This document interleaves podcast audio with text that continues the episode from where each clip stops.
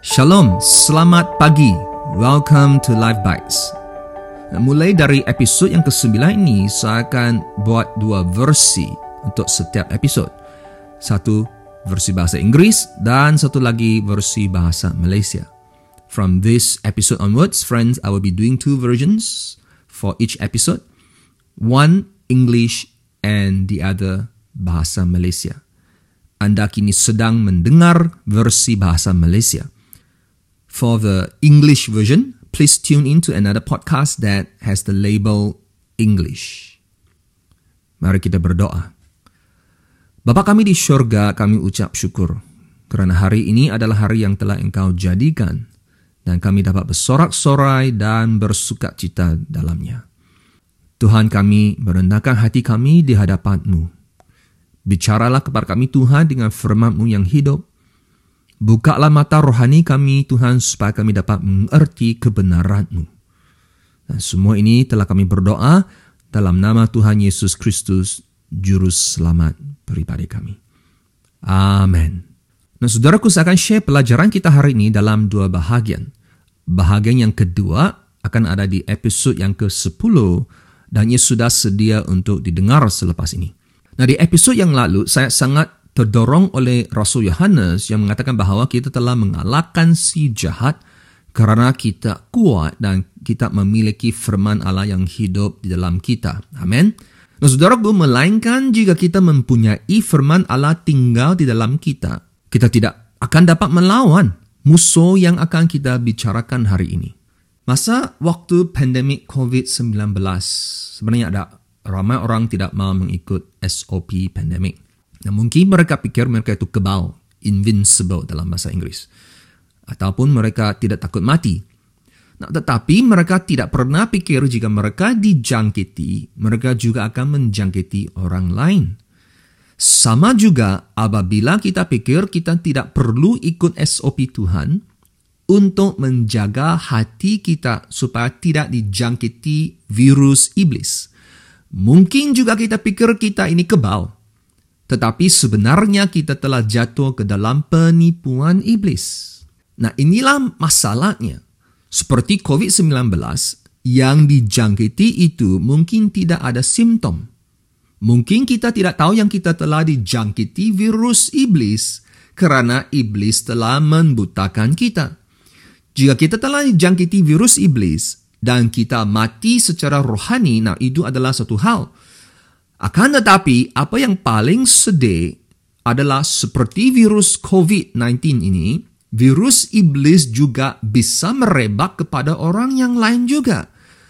Kita bisa menjadi batu sandungan bagi orang lain. Jadi hanya orang yang mementingkan diri sahaja saudaraku yang tidak menganggap perkara ini serius. Jadi apakah antidotnya? Nah, itulah yang Rasul Yohanes telah beritahu kita dia bilang kebenaran, truth. Mengetahui kebenaran, know the truth. Saudaraku, orang Kristian yang benar-benar memiliki kebenaran yang hidup di dalamnya akan selalu direndahkan oleh kebenaran Tuhan itu dan diubahkan oleh kebenaran Tuhan itu. Sebenarnya banyak hal yang sudah kita bahas dalam episod-episod yang lepas yang sering kita anggapnya remeh. Tetapi jika kita ini jujur saudaraku, saya percaya ia telah kuat mengetuk kepala kita dan telah menusuk dalam hati kita. Betul? Seperti ramai orang tidak buat pemeriksaan medical tubuh secara tetap atau regular body check kerana mereka menganggap semuanya baik. Tetapi apabila penyakit itu telah mencapai tahap yang memudaratkan, barulah ia ditemui. Masa itu sudah terlambat. Nah, kita tanya mana-mana doktor. Mereka akan bilang kebanyakan penyakit sebenarnya boleh dirawat jika dikesan lebih awal. Nah, sama juga hari ini, ramai Kristian menganggap kehidupan rohani mereka itu baik. Namun pada kenyataannya tidak. Nah, mereka bahkan telah membiarkan iblis perlahan-lahan menumbuhkan akar pahit di dalam hati mereka. Nah, bagaimana iblis menipu kita? Bagi iblis, dia akan bilang, Ayo bacalah Alkitab teruskan melayani. Semua itu bagus. Cuma jangan mengizinkan firman Tuhan membuat pembedahan hati kamu dan mengubah kamu. Teruskan dengan kelakuan yang kamu suka. Kan, kan ini hal kamu sendiri. Tiada orang yang layak menegur kamu.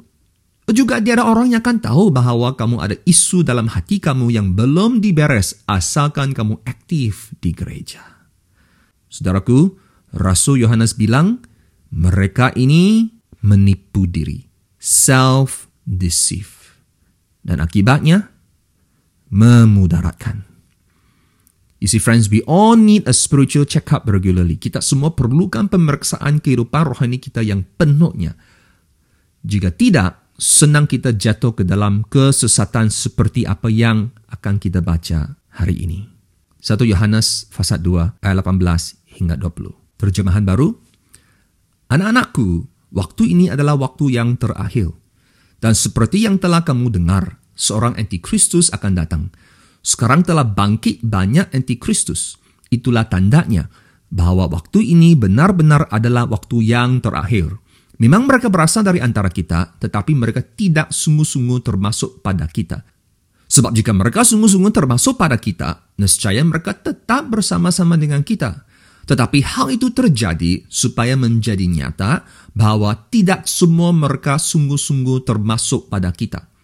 Tetapi kamu telah beroleh pengurapan dari yang kudus dan dengan demikian kamu semua mengetahuinya. Nah saudaraku, Yohanes memperkenalkan kepada kita satu lagi musuh, yaitu Antikristus. Nah dia berkata, sekarang telah bangkit banyak Antikristus. Eh, kejap. Banyak Antikristus? Bukankah antikristus itu adalah satu individu yang jahat itu? Oh, saudaraku, itu akan berlaku ya pada masa tertentu yang telah diperingatkan Allah kepada kita pada hari-hari terakhir. Nah, tetapi lebih dari seorang individu, antikristus sebenarnya adalah suatu roh. Inilah yang Rasul Yohanes mau bicara kepada kita. Antikristus ada tiganya ciri-ciri dia. Yang pertama, antikristus sebenarnya adalah suatu roh. Kerana itu, ia boleh menjangkiti sesiapa kita. Bahkan ia bisa hidup di kalangan kita, saudaraku. Nah, tidaknya antikristus ini menampakkan dirinya dalam rupa si iblis ataupun seseorang yang berbuat jahat ataupun dia memakai pakaian yang ada tertulis saya adalah antikristus. Tidak ya sebenarnya adalah roh penipu yang sangat licik. Nah, syukur Rasul Yohanes berkata kepada kita di ayat 20, nah meskipun adanya golongan antikristus ini di kalangan kamu, Rasul Yohanes berkata, tetapi kamu telah beroleh pengurapan dari yang kudus dan dengan demikian kamu semua mengetahuinya. Maksudnya kamu mengetahui kebenaran. Apa yang dimaksudkan oleh Rasul Yohanes adalah kamu semua ini yang menerima surat satu Yohanes ini dari saya, kamu tidak ada roh antikristus. Di sebaliknya, kamu beroleh pengurapan dari yang kudus. Pengurapan itu merujuk kepada roh Allah, saudaraku.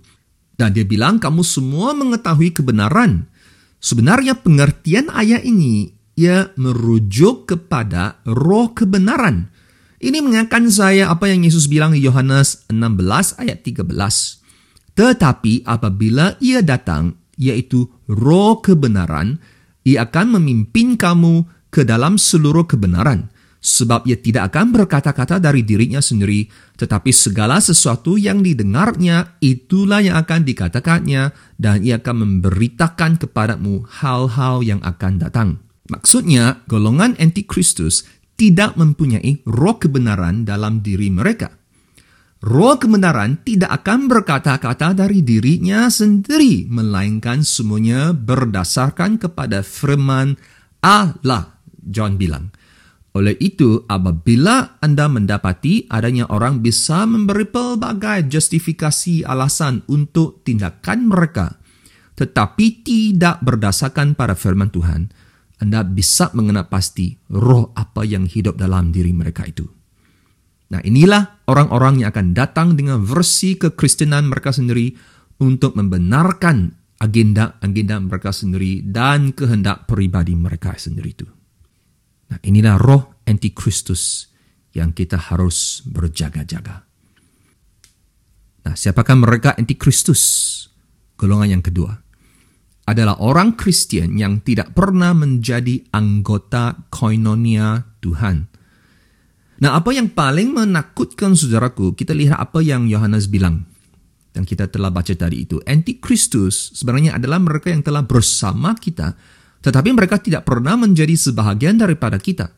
Kerana jika mereka adalah sebahagian daripada kita, mereka akan tetap bersama kita. Koinonia Tuhan.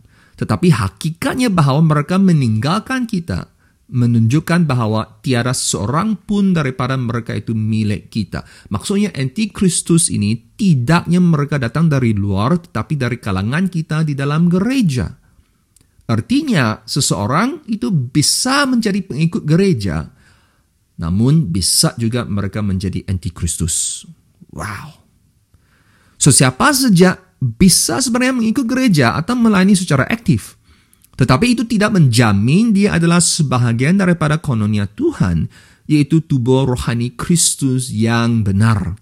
Saudaraku, menjadi sebahagian daripada tubuh rohani Kristus yang benar bermakna kita ini menerima tubuh Kristus yang dia kasihi, yang terdiri daripada orang-orang yang kita sukai, termasuk juga mereka yang masih lagi dalam proses pertumbuhan atau dalam bahasa Inggris work in progress.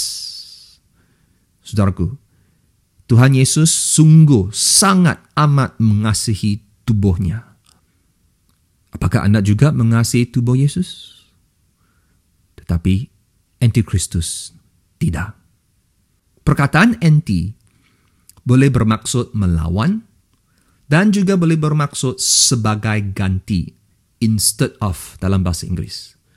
Maksudnya antikristus berperang melawan roh sejati kononia Tuhan dan menggantikannya dengan versi Kristen buatan mereka sendiri. Saya ada suatu pengalaman secara pribadi, saudaraku.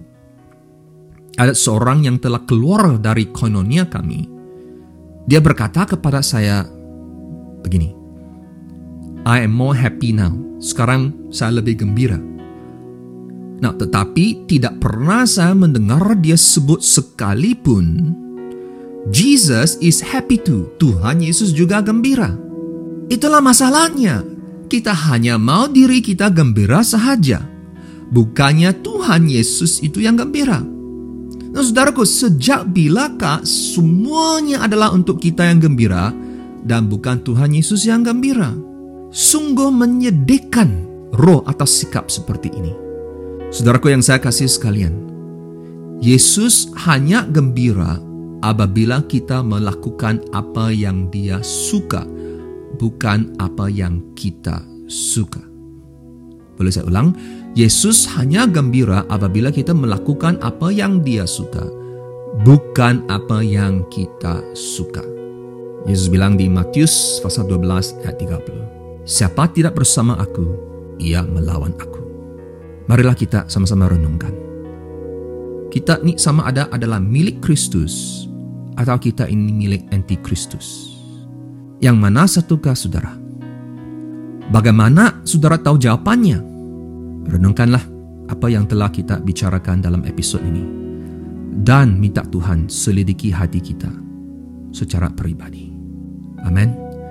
Kita akan lanjut ke bahagian yang kedua dalam episod ke-10 di mana kita akan mengenal pasti kumpulan antikristus yang seterusnya. Yang saya yakin semakin bertambah bilangannya dan semakin agresif menyerang orang percaya hari ini. Mari kita berdoa.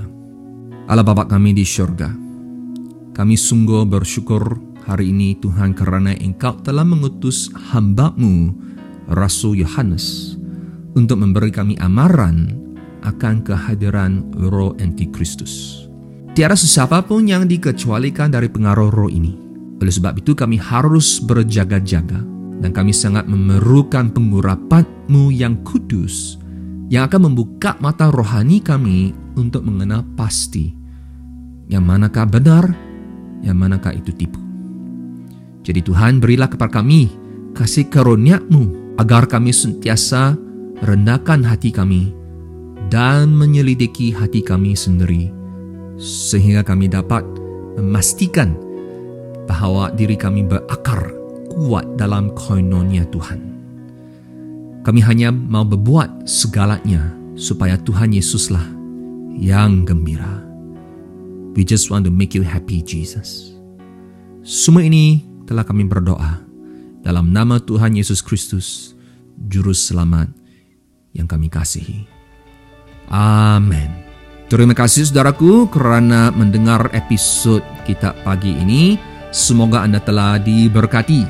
Now, teruskan lanjut ke episod ke-10 di mana kita akan sambung pembicaraan topik kita. Apakah anda milik Kristus atau anti Kristus? Bahagian kedua. Jumpa lagi di Life Bites yang seterusnya. Continue to have a bite and have a life. Tuhan memberkati.